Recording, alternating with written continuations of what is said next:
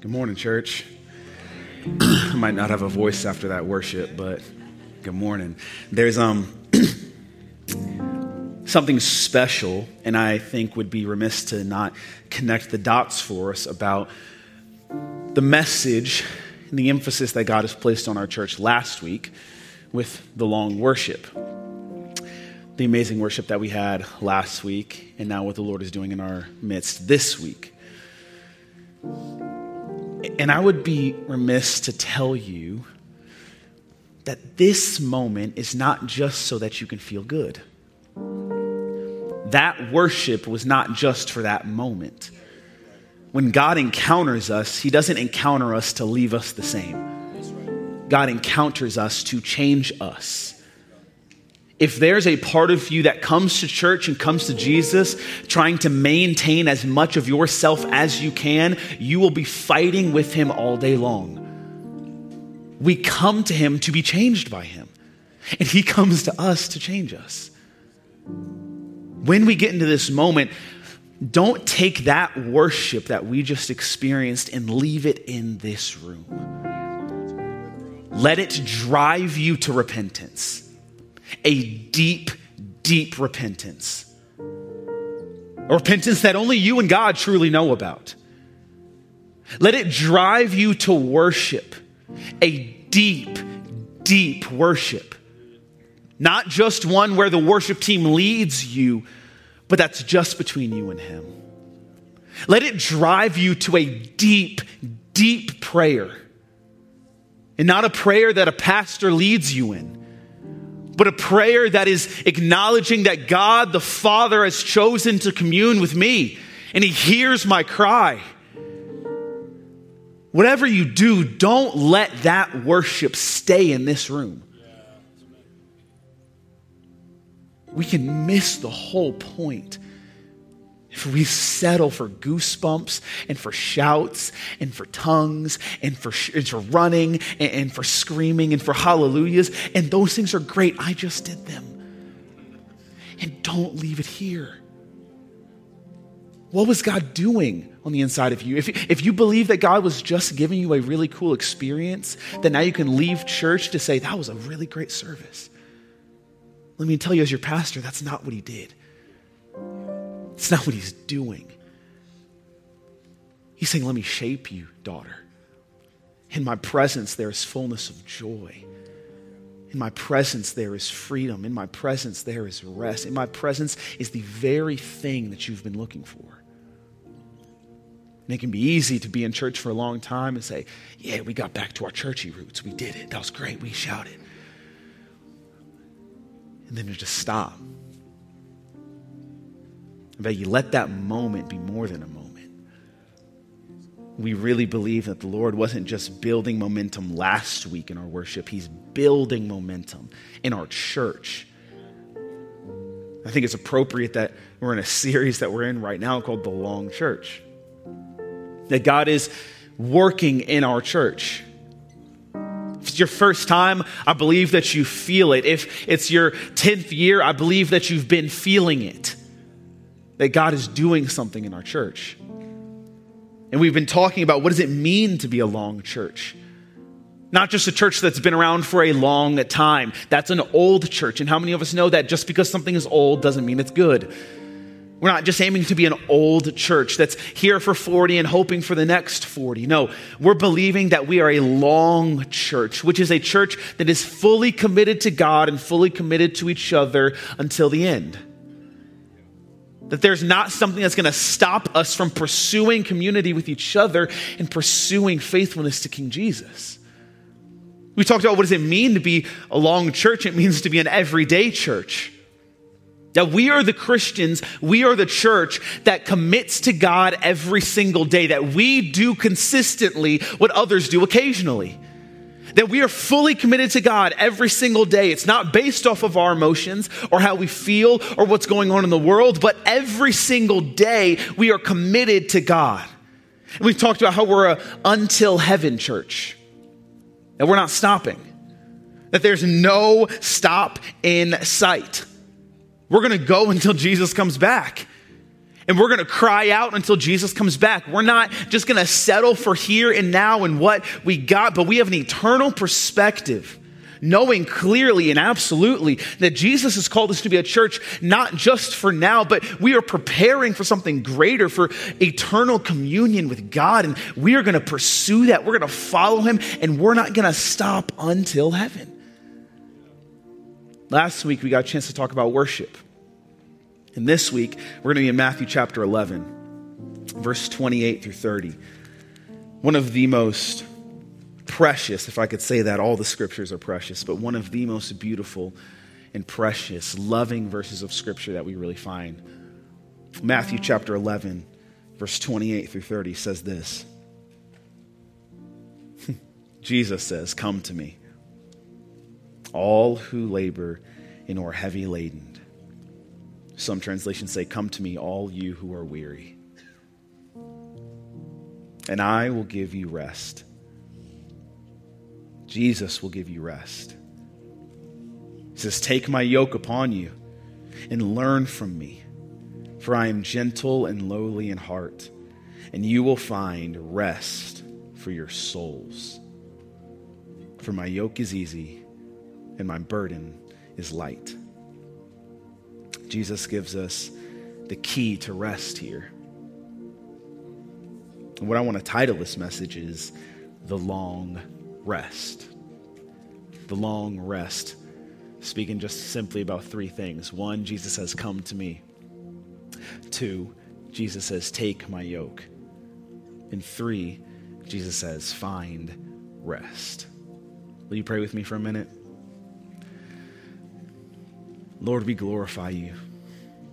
And we say that you are the object and the affection of this entire room. If in no other room, Jesus, you're glorified, be glorified in this room. And Lord, if in no other heart are you glorified, be glorified in this heart. If no other place your presence is welcome, be welcome in this place. If no other heart your presence is welcome to be welcomed in this heart. God, you are holy and beautiful and magnificent and worthy and glorious and big and close and gracious in the beginning, in the end, and everything we've been looking for. Teach us. Teach us that you are. Father, we love you so much. And more importantly, you love us. Holy Spirit, would you empower us to live, look, and love more like Jesus today than we did yesterday? In Jesus' name, amen. Amen. The long rest. The long rest. There was a lot that I was praying into this message, um, and a lot that the Lord was teaching me about rest during this past week and a lot that I wish that I could share with all of us in this room if we had the time. The one thing I learned about rest practically is that rest is worship. When you rest in God, you worship God.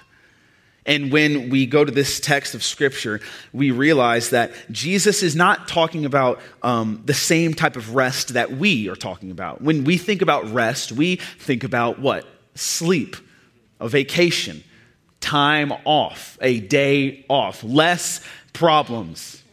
When we think about rest, we think about the physical rest of my body. I need to be more well rested. I need to get more sleep. But it seems like Jesus is talking about something different here because he speaks about our souls. And we know that Jesus is talking about something different because when Jesus speaks about rest for your bodies, or maybe even better put, anxiety for your physical well being, Jesus gives a clear teaching. He says, as it pertains with your physical body, he says, I care about the birds of the air and the lilies of the field, and I care about you way more than I care about them, so don't worry. When he is talking about your body and your physical rest, Jesus says, don't worry. But when Jesus is talking about your spiritual rest and your soul's health, notice that Jesus says, Come to me. You see, they're both incredibly important, but they get different attention from God. Your physical rest, God says, Trust me, I got it, don't worry about it. But your soul, Jesus clearly says, Hey, no, you come here. You need to come to me for that. It's almost as if Jesus is saying that rest, for your soul at least, is not a thing to do, but a place to go. Jesus says, Come to me. Come to me. It's not a thing that we do, it is a place that we go. Come to me. As if to say that there are a lot of different places that we can go to for rest. I mean, you know this. I, I know this, that there are options for us to go to for rest. Some bad, we might go to rest in, in a bottle. We might go to rest on an app. We might go to rest by uh, forsaking our responsibilities. We might go to rest and say, I just need a break. I know that my family kind of needs me right now, but I am just so overwhelmed. I am checked out. I just need to, to chill and I just don't need to be bothered. Don't bother me. We might go to rest for maybe different things that aren't necessarily good for us. Or we might go to rest for things that are good for us. You might say, no, I'm going to get on a, on a, on a new uh, a sleeping ritual. I'm going to I'm to go to sleep at the same time and wake up at the same time. I'm, I'm going to go to the gym. I'm going to be more rested in the gym. I'm going to I'm, I'm going to make sure that I use my days off and I don't work seven days a week. I'm going to make sure that I actually go on vacation this year. I'm not going to be a workaholic. I'm going to take time and take care of the temple that God has given me. And, and I'm going to do all these things. And those things are good things. But the issue sometimes for us is that we confuse godly things with God things. And we start using godly things to rest when God has given us Himself for rest. We, uh, we go to worship music to rest. We say, God, I'm, i just want to be here. I just want to worship you. And all of a sudden, instead of actually focusing on Jesus, we just focus on the lyrics and the really cool vamp that they do because it's our favorite artist and the mood that it puts us in. We go to journaling maybe for rest, which is a good thing. And we start journaling about our lives and what's going on. And, and, that kind of gives us a place to anchor down. But we're not really talking to God. We're more just venting on a page. You know, you can even come to church and you can't come to Jesus. Some of us will go to church for rest, but we don't actually go to Jesus for rest. We just go for the environment. We go for the great worship. We maybe go for the great word. We go for the kind people. We go for the donuts after church and the kombucha that I can get. We go do a lot of things. And we can get a lot of good things. And here's what I'm saying I'm not saying that any of those things are bad things. They are things that we use, we stand on top of to glorify God. They are a, a, a, platform that helps us see Jesus clearly. But let me tell you something. Sometimes we can confuse godly things with God things. And we can come to church and not come to Jesus. Jesus says, Come to me. Come to me. Uh, there are other options that you can go to for rest, but he's actually saying, Come to me. You know what Jesus is saying? Jesus is simply saying that if where there is exhaustion, I extend an invitation. You tired? You exhausted? You just feel like you need a break? Jesus is speaking to you today. And he invites you in. Say, Come to me. There's a lot of things, a lot of places that you can go to, but Jesus specifically gives you an invitation, not for the good things, not for the bad things, but for the God things. You see, I'm glad that you come to church and you feel good and you feel better and you love the worship and you shout and you pray and you're in this room and you feel the presence of God and all those things are really, really good. But what we can do, what we can do is we can mistake this stage for a God thing. This stage isn't even a God thing. This stage merely points to the God person. So here's what I'm telling you. If you come into this room and you are looking for this stage to give you rest, it can't be found here. This stage can't save you. The thing that you're actually looking for can't be found in this stage. It can't be found in the lobby, and it can't be found just seemingly from great worship and great teaching. That has to be found in the person of Jesus. we come to this place and we have all these ideas of what God's going to do and, and how we're going to encounter Him and, and all these ideas, and we feel the goosebumps and we have these moments which are all great. And I'm so happy that you're here. But the reality of it is, is that this stage can give you encouragement. Yes. This stage can give you hope. Yes. This stage can give you energy. Yes. But can this stage give you salvation? No. Can the stage give you rest? No. Can the stage give you what your soul has actually been longing for? No. Jesus says, Come to me, and I'll give you rest. What we do is we end up settling for the shadow instead of the substance.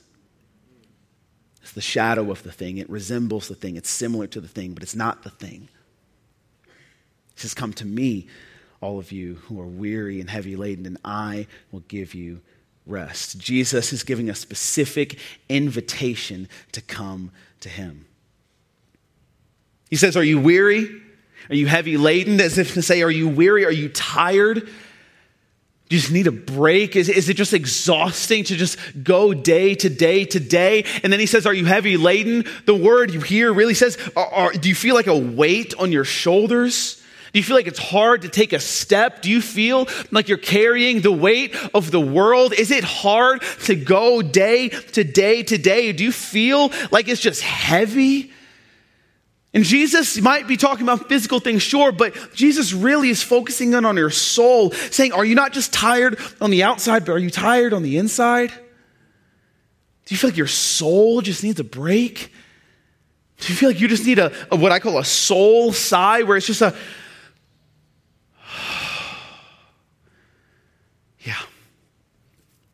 Yeah, I'm weary. Yeah, it's, it's heavy. Life is, life is a lot. Life is moving. I'm, I'm really tired. And what I've learned about being tired is tiredness usually leads to weakness.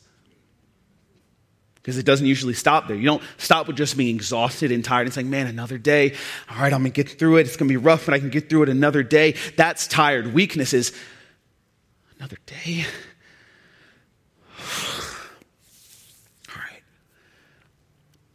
Are you weak? You feel weak in this room, like there's just not a lot of hope moving forward. What I've realized about weakness is that weakness is kind of like an Uber. Weakness drives you places. when you get weak, when you get to the end of yourself, when there's nothing more that you think that you can do, that moment, that feeling, that statement and status of your soul, that'll drive you places. It'll take you somewhere. The question is, where is it driving you? When you get weak, when you don't know what to do, where does it take you? Is it taking you to apathy? Does it take you to lash out to the people who truly love you? Are you becoming more lazy? Are you becoming more prideful? Are you becoming more insecure? Are you doubting the love of God because you've gotten so weak? Weakness will drive you places. And as I was considering that, the Lord pretty clearly told me in my study this week to tell some people in this room that weakness isn't a weakness in the kingdom of God. Strength is. Weakness is not a weakness in the kingdom of God. Strength is. Jesus doesn't say, Blessed are the rich in spirit. Jesus didn't say, the first shall be first, and the last shall be last. Jesus doesn't say, I'll use the strong things of the world to shame the weak. I'll use the smart things of the world to shame the foolish. No, Jesus says, Blessed are the poor in spirit, for theirs is the kingdom of heaven. Those who are last shall be first, and the first shall be last. He doesn't go to the Pharisees and says, Hey, you know what? You, you, you. No, he goes to prostitutes. He goes to tax collectors. He's going to sinners. He's going to the lame. He's going to the marginalized. He's going to the weak. He's going to the ones stuck in their sin. He's going to the ones who doubt that God is for them. He's going to the ones who haven't been in church in a long time. He's going to the ones who were in church for a long time and then haven't been in church for a long time. He's going to the people where your family seems like it's just going downhill. He's going to the people where you feel like you're weak. He's saying, Are you weak? Because the world will tell you that weakness is a weakness. Don't show your weakness. Don't show that you can't do it. You got to make everything happen by yourself. And in the kingdom of God, sons and daughters, it's simply not true. Weakness isn't a weakness in the kingdom of God. Weakness is actually a strength. It's shown in Luke chapter 8, verse 43. Why? Because we see that this woman approaches Jesus. If you don't know the context, this is woman with the issue of blood. She has been bleeding for 12 years. It says in the scriptures that she has tried every physician. She has spent all of her money. She has used all of her resources. She now finds herself hopeless, doesn't know what to do. In a word, weak.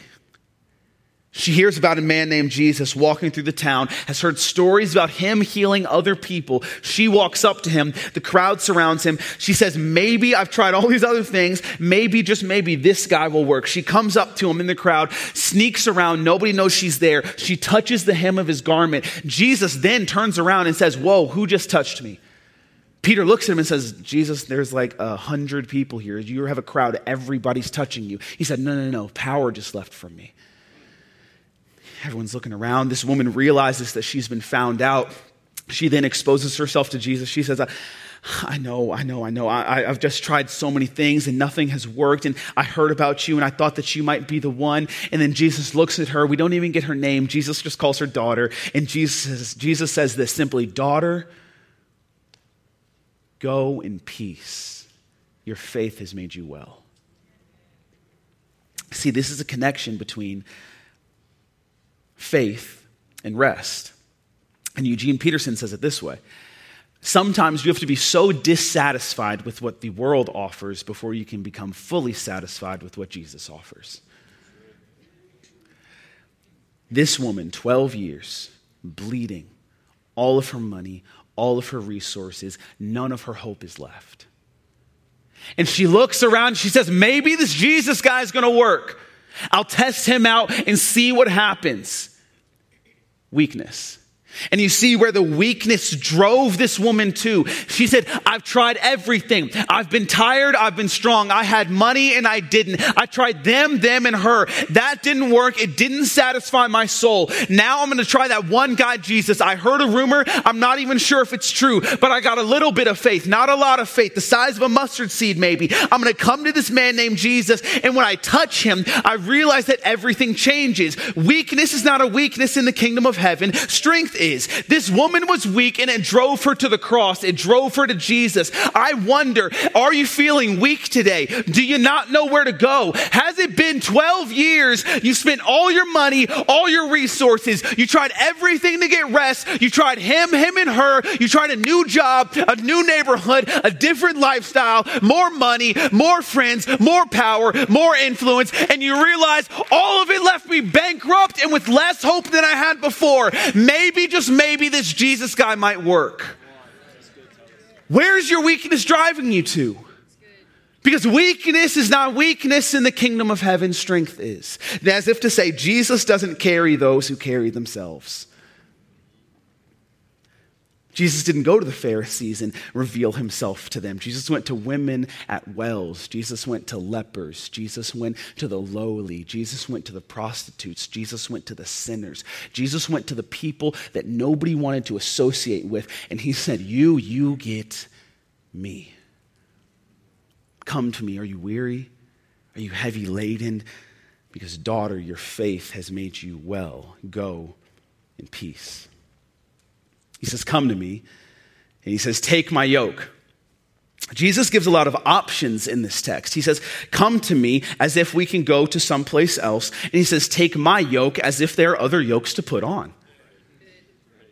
You notice that? Like, like yokes, and the word that yoke here is, is a, um, it's an instrument for agriculture. So what it was is it was this wooden piece that you would place on the top of a big agricultural animal, usually an oxen, place it over their shoulders, around their neck, and that instrument they would drag and pull so that the farmer could put in the seed more easily into the ground. It was an instrument used to accomplish a specific purpose. Now, the yoke that Jesus is talking about is not just specifically talking about what an oxen puts on its shoulders. He's talking about the yoke that the Jews were living under. And the Jews were living under the yoke of the Torah, of the law, of rituals, and of, of, of, all, of all these traditions that they had to keep in order to be good with God.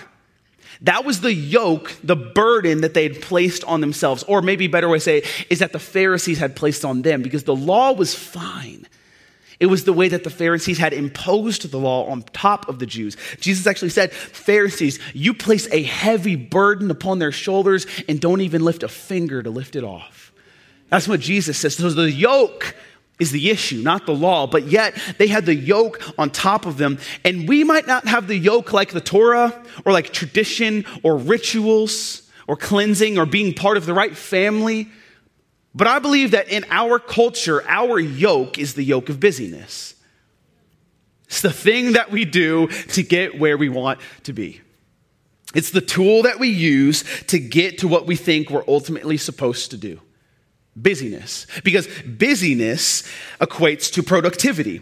And productivity is really somewhat an idol in our culture. We're achievers. If you live in this area, you don't just live in this area to live in this area. Go live somewhere cheaper. You live in this area because you're an achiever, because you get stuff done, because you, right?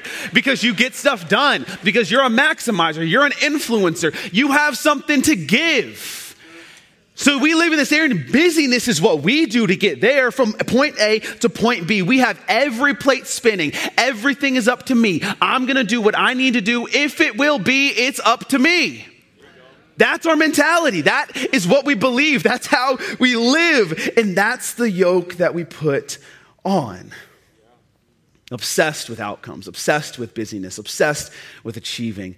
I got to make sure that my kids are all in order. It all depends on me. I got to make sure that my family is all in order. It all depends on me. I got to make sure that my job and, and, my, and my, my, friends and, and, and, my social life and, my, my bank account and, my, and my emotional health and, and my spiritual health and all of it depends on me, me, me, me. I think some of us are so tired because we are carrying yokes that Jesus never gave us. The yoke of busyness, the yoke of me, the yoke of I gotta get it done. And that yoke, it's really popular in our culture. You'll leave this room and people will actually applaud you for it. People will love you for it. If you say you haven't taken a day off in a year, people think you're on the grind and you're building an empire. It's the greatest thing ever in our culture. It's honestly partially an idol. Have you ever been in a conversation with somebody and then they ask, this is what we do. How do we respond? Hey, how's life? Busy. You've said it. I've said it. Hey, how's the family? Busy. Yo, how are things at work? Busy. You ever hear this? How was vacation? Busy. Even our vacations are busy. And that's what we do. We're busybodies. We get things done. We move forward. It's all up to me. If it will be, it's up to me. The issue with this yoke is that it's actually anti Jesus. Because guess what Jesus says? Come to me. Guess what we're saying? It's up to me. You're looking at Jesus. Jesus is looking at you. No, it's up to me. No, it's up to me. No, it's up to me. No, it's up to me. No, it's up to me. No, you see, it's anti Jesus. Our busyness might be the thing stopping us from actually achieving full rest in Christ. it's up to me. It's up to me. It's up to me. It's up to me. It's up to me. This is a busyness yoke wasn't something they placed on themselves, but when you look in the book of Exodus, you find that the Israelites had a yoke of busyness too. That they had been enslaved for 400 years in Egypt, and now The Lord had brought them out and they're going into the promised land, but they're wandering in the wilderness. And as they're wandering into the wilderness, God gives them the Ten Commandments. They realize how they're supposed to live, how God relates with them, how they relate with God, specific rules. They haven't had rules in years, they've just had slavery. So now God gives them this. One of the beautiful blessings He gives, fourth commandment, He gives them the Sabbath, the day of rest. They've never had a day off in their lives, been slaves. They get out of Egypt into the wilderness, God says, You must rest. And here's the thing I'm going to supply for you, I'm going to provide for you. Everything that you want is everything that I am. The way that He shows this is He rains down manna from heaven. They don't know what to do, they don't know how to make food. They're just in the wilderness, they don't know what's going on. So what happens? God says, I'm going to give you manna to eat every single day. One, two, three, four, five, six days. On the seventh day, you have to rest. You can do no work. That means that they can't go out and gather the manna. That was work. What the Lord does is He says, I'm going to give you enough on the sixth day so that you have enough for the seventh day so that you can actually rest as I read through all of that, I realized something in the scriptures that the Sabbath rest was definitely for man, but it was also for God. Because when you don't work, God gets the glory. If you're always working, guess who gets the glory? Not God. If it's always up to you, guess who gets the glory? Not God.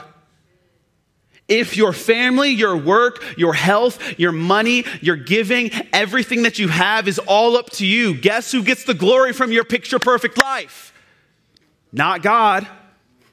He forces them to rest. And he says, As you rest, I get the glory. what we just talked about beginning. Rest is worship. Rest is worship. We actually glorify God when we don't do all that we can do. God will be worshiped in your life when you say, God, I know that I can. I know I can work more days. I know that busyness can well up inside of me, but I choose not to engage in all of those activities so that you might work in me so that you might provide for me. You see, rest is a faith exercise, it always has been. Sabbath rest is saying, I believe that you will supply for me on the seventh day, so I'm not going to work on the sixth day. It's a faith exercise. It's trusting God to do for you what you choose not to do for yourself. And this makes a lot of us uncomfortable, to be honest. Because we're like, yeah, but what do I do? Like, that makes me feel lazy, Pat. Like, I feel like there's like an, an action item where like this just sounds like I, should i not work? Should i work? Like what are you telling me? Here's the thing. Jesus is trying to get you to trust him. That's it. He's saying your rest is connected to your trust. Your rest is connected to your faith. I know you believe that you can do it but do you believe that i can do it? Your rest is connected to your trust.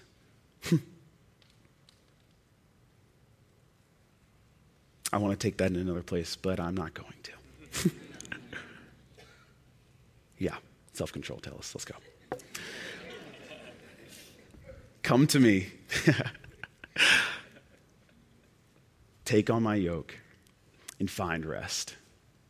Come to me, take my yoke, and find rest. What we see Jesus saying here is that true rest is found in Jesus. Exclusively, explicitly, unashamedly. True rest that you've been looking for is actually found in Jesus. Now, you get pieces of rest in other places. You get little snippets and glimpses of rest in other places. But here's the thing true rest for your soul that's only found in Jesus. We find in John chapter 14, verse 27, Jesus says, Peace I leave with you, and my peace I give to you. Not as the world gives, do I give to you. Let not your hearts be troubled, neither let them be afraid. What is Jesus saying here? I love it because Jesus keeps it real. He's saying, I give you peace and not like the world gives peace, as if to say, the world can give you a type of peace. Jesus isn't dumb. He knows that when you go out with your friends, you have a type of peace. When you drink too much, you have a type of peace. When you look at that thing you shouldn't look at, you have a type of peace. When you engage in those relationships, or you do what you shouldn't do, or you withhold money, or you spend too much money, or you start to neglect the things that you should because you feel like your self happiness is more important than somebody else's, and you got to care for yourself, and you actually say, I'm just going to do what I need to do and forget forget about you. All of those things give a type of peace. But he says it doesn't last. If you watch those nature shows or survival shows, it's like when somebody's stranded in the ocean and they one rule that they tell you not to do says no matter how thirsty you get no matter how dehydrated that you are don't drink the water why because it's going to feel good for a minute you're gonna like it. You're gonna be satisfied for a second. It'll fill you for a moment, but you're gonna leave as quickly as it came. It's gonna leave you thirstier than before. Jesus simply said this the, to the woman at the well. He said, If you drink from that water, you're gonna be thirsty again. And if you knew who I was, if you knew who was talking to you, if you really knew that my yoke was easy and my burden was light, then I am lowly and gentle in heart. I am a servant first and foremost, that I care about the lilies and I care about the birds, but I care way more about you, that I made you as the centerpiece of my creation, that the birds don't bear my image, the mountains don't bear my image, the stars don't bear my image, the sun in all its beauty doesn't bear my image. If you really understood who you were talking to, you would ask me for a drink of water, and guess what? You would never thirst again. He said, if you really knew. But no, you, you can have a type of peace, you can have a type of rest.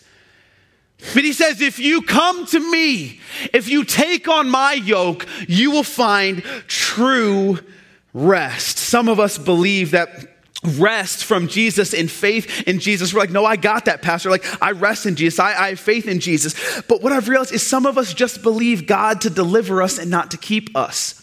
What I mean by that, some of us have faith in the trial when we're weary, when we're heavy laden, that God will take us out of the bad situation and put us back into a good situation. That takes faith. That's really good. But rest inside of the situation is trusting God to keep you, not praising God after He delivers you. God is going to give you a rest for your soul that is not predetermined or it doesn't need a prerequisite for deliverance. It actually gives you grace for endurance endurance. So now you have a rest that says, I might not have the life that I want, but I have the rest that I need because my rest isn't determined on my situation. My rest actually informs my situation. Does that make sense? There's a rest that Jesus gives that nothing else can give. I don't just trust God to deliver me from the thing, I trust God to keep me in the middle of the thing. How do you think that Jesus could go to that wretched garden and say, Not my will, but yours be done? He wanted the Father to deliver him, he wished the Father would deliver him, and yet he said, Even if you don't, not my will, but yours be done. And what that points to is we find at the end of Jesus' life this beautiful uh, uh, uh, uh, call back to the first book in the Bible where we see the first rest. And we see in Genesis this beautiful story that God made the world in seven days, the universe in seven days, six days. What he does is the first one, two, three, four, five, six days, he works and creates everything that we know to be. And on the seventh day, Genesis 2, it says that God rested. Now, are we saying simply that God was tired? That God was weary? He needed a break? He needed to take a nap? No. The reason that God rested on the seventh day, seven, the number of completion, the reason God rested on the seventh day is because it was finished. He said, It's done. I did it. Seven, it's complete. And then thousands of years later, we see the Son hanging on a cross with six statements one, two, three, four, five, six. He gets to the seventh statement, the number of completion, it is finished. And he mentions his last words, dying breath. He says, Father, it is finished.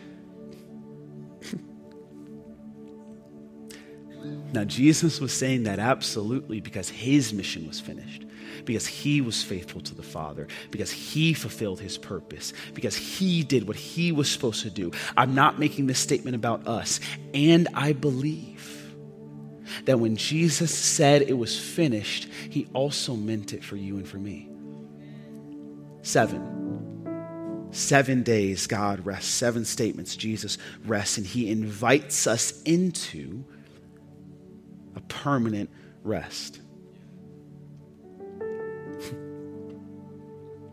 you striving? It's finished. Are you working and earning? It's finished. Are you carrying the old yoke that you had before Christ? It's finished. Are you looking for rest in your soul? It's finished. Jesus says that there is a rest that I can give you that you can't find anywhere else. It says in Hebrews chapter 4, it says, Would you enter into his rest? There is still a rest for us to enter, enter into. As if to say that there is a rest that God gave the Israelites. There's a rest that God is giving us through the cross. And yet, church, there is still a greater rest coming. And Jesus says there's going to be a day when I'm going to wipe away every tear from every eye I'm to be splendid in glory and majesty. You're to be able to see me face to face. There's not to be worry. There's not to be anxiety. You can't be tired. You won't be heavy laden. You're to be in my presence. There will be fullness of joy and there's to be a finished rest that you walk into. Jesus says it's finished. Would you enter into my rest? Jesus, our true rest. He says, Are you tired? Come to me. Are you heavy? Take off that yoke that I never told you to wear. And here, take this one, it's much lighter. Find rest for your soul. I wonder if we could be a church that comes to Jesus, that takes off our yokes, that puts on his yoke and finds true rest for our soul. A rest that we can't find any other place. Would you pray with me? Lord God, we magnify your name. And we say that you are righteous and holy and good, and you, Jesus, are our Sabbath rest. That you worked so that we wouldn't have to. That you accomplished it for us because you knew that we couldn't. You provided for us. God, in the middle of the wilderness, when there were so many other places that we could turn, you said that I am your rest.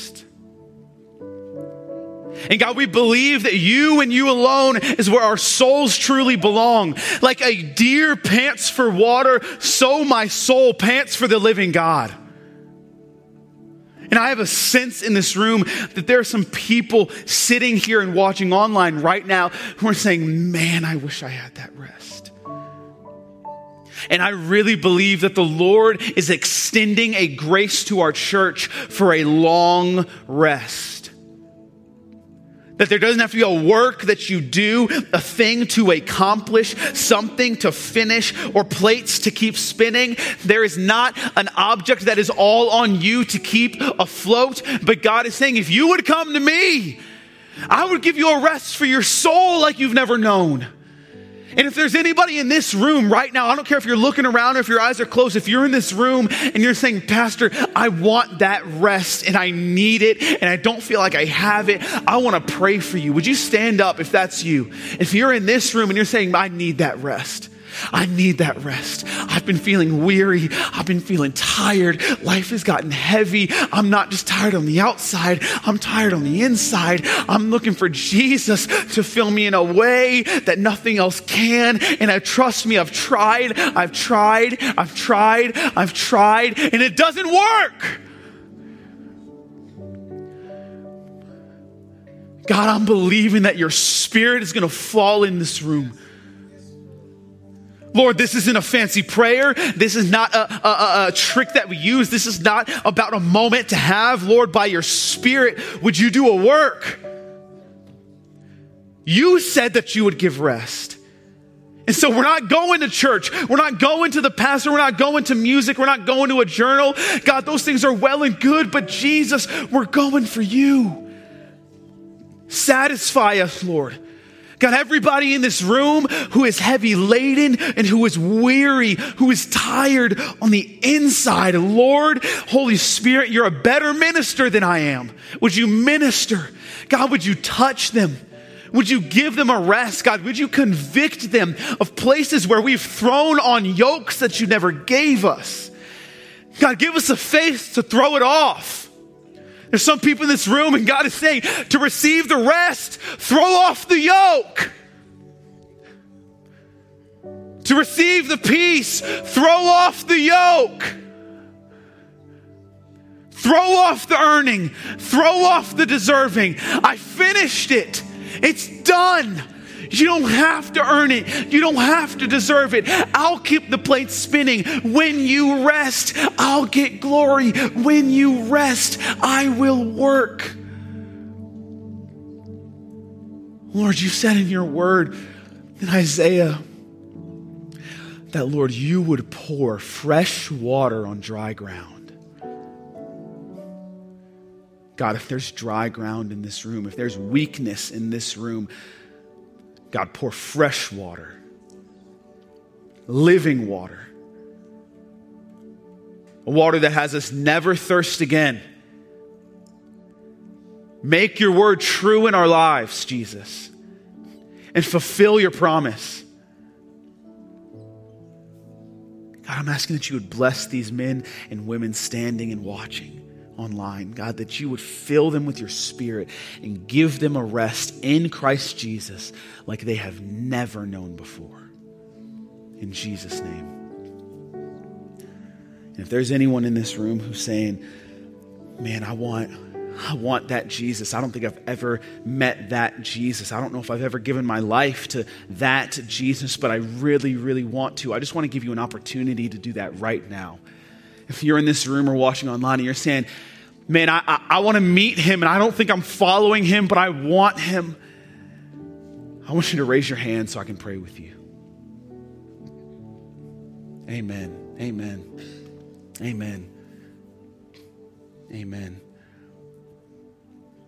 If that's you, I want you to pray this with me in your heart. Say, Lord, I'm sorry for sinning against you. I choose to repent from everything that I know to be sin and choose to follow you, Jesus. I choose to throw off the yoke and to take on yours. Holy Spirit, I invite you into my heart. Make me new and make me like you. In Jesus' name, amen. There's a living water that the Lord poured out. Faith is how you enter into it. Faith is how you receive the word that was spoken. I'm believing faith over you and in you, in your life, that God will give you a godly rest, a God centered, Christ centered rest like you've never known before. And if you just made that decision to follow Jesus, congratulations. Jesus has changed my life forever and for the better, and I truly believe He's going to do the same thing for you. Pastor AJ is about to come up and give you some next steps on what to do next, but I want to say congratulations. I love you. If we can, church, by his grace, let's be a church that dives into Jesus in long rest. Love you.